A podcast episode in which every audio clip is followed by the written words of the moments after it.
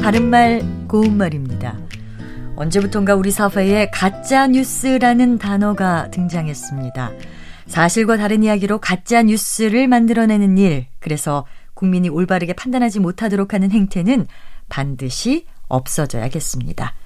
그렇다면 국민 여론을 잘못된 방향으로 이끈다고 할 때 국민 여론을 오도하다와 호도하다 중에서 맞는 표현은 어느 것일까요?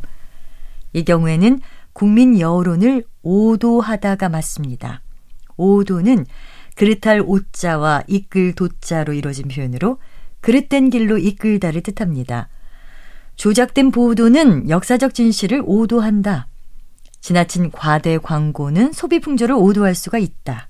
이렇게 표현합니다. 그런데 앞서 예로 보내어드 그런데 앞에 예로 보여드린 것처럼 국민 여론을 호도하다라고 표현하는 경우도 적지 않게 볼 수 있습니다.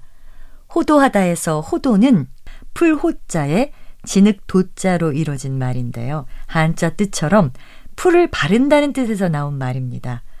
명확하게 결말을 내지 않고 일시적으로 감추거나 흐지부지 덮어버리는 것을 비유적으로 이르는 것이죠.